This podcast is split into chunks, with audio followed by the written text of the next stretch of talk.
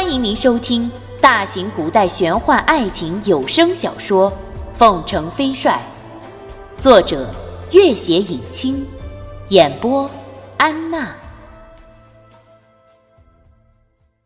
第十集，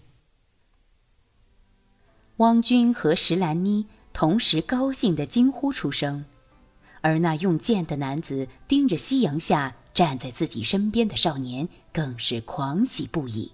声音都有点颤抖。君玉，是你。君玉的声音也有点颤抖。元剑，是我。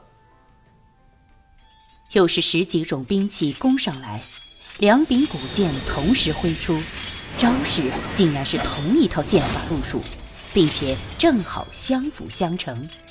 爆发出的威力何止增加了十倍！一柄流星锤掉到地上，发出一声巨大的响声。又是七八名黑衣人倒下，不止黑衣人意外，君玉和孟元敬也大惑不解。孟元敬无暇多想，喜道：“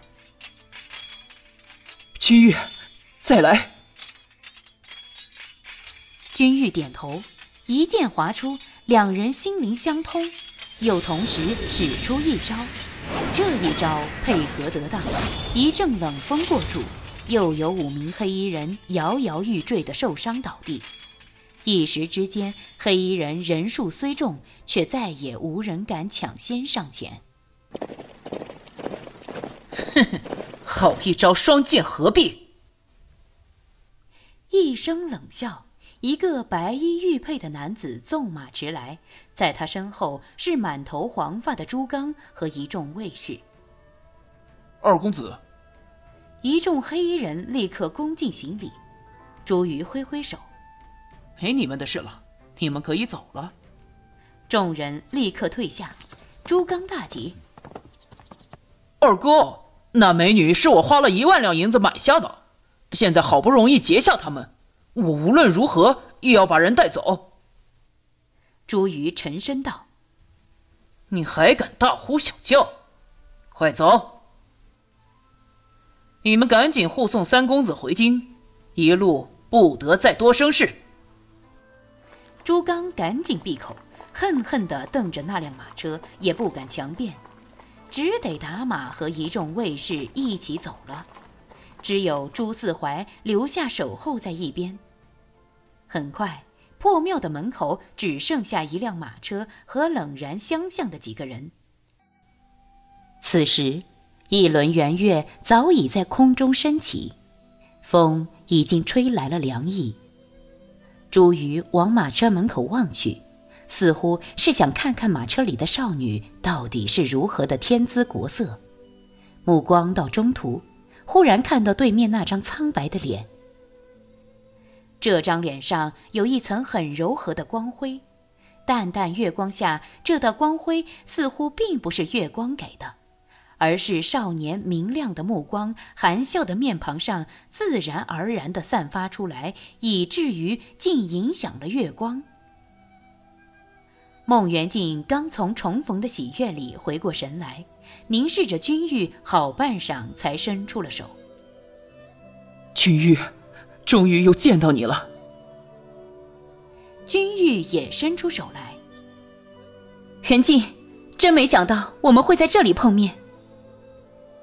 朱瑜看着他伸出的手，忽然想起“清辉玉碧寒”的诗句，又看看那两只像小时候一样握在一起的手。忽然觉得刺目极了。察觉那样死死的盯视，君玉转头看着朱瑜，朱瑜冷冷道：“你受了内伤，没死还在这里逞强。”孟元敬急忙道：“君玉，你受了内伤？”君玉摇摇头，望着朱瑜微笑道：“你专程追来，还要继续较量吗？”朱瑜凝视着那如艳阳破空般的微笑，突然想起“凡影一摇山河动，惊鸿未瞥家国清”的诗句，竟然怔在那里，一时说不出话来。朱瑜！君玉听得这声可怕的怒喝，才不由得一怔。只见孟元敬盯着朱瑜，双目中几乎要喷出火来。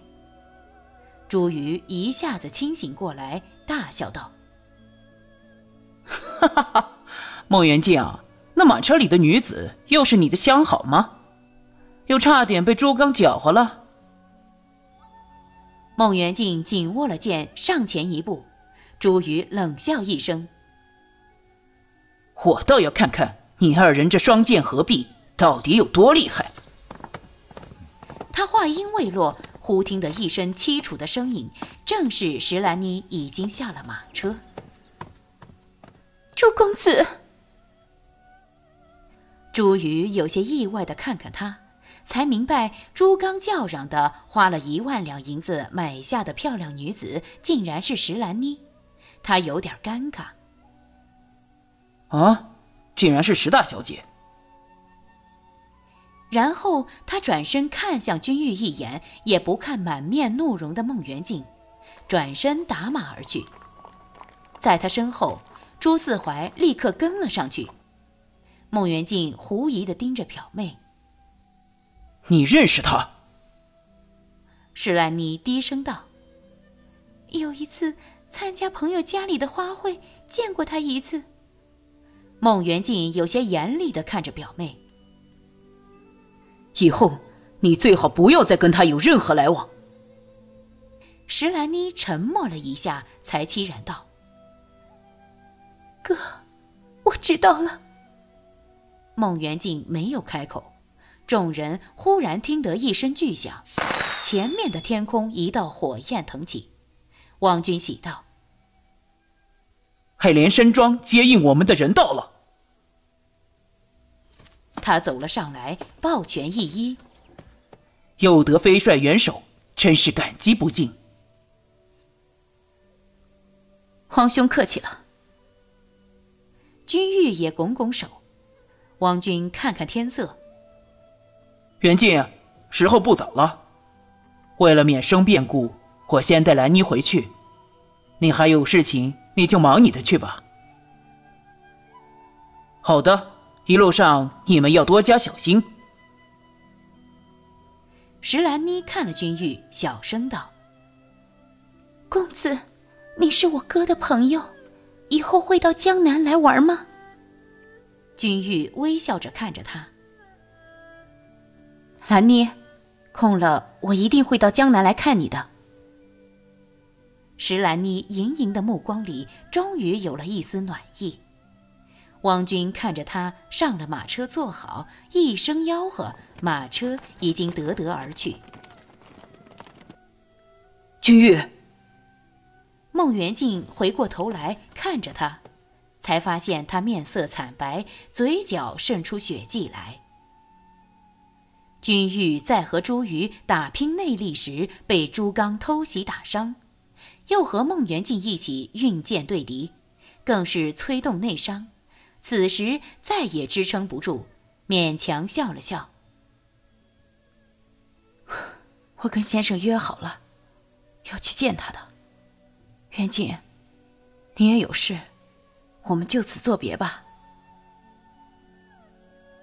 孟元敬立刻扶住了他，他的内力和君玉相当。虽然恶斗一场早已精疲力尽，此刻却完全毫无保留的想替他运功疗伤。君玉摇摇头：“元庆啊，这里的情势不明，不是疗伤的地方，我们走吧。”孟元敬见他面色略有好转，立刻扶他上马，两骑快马在夜色里飞奔起来。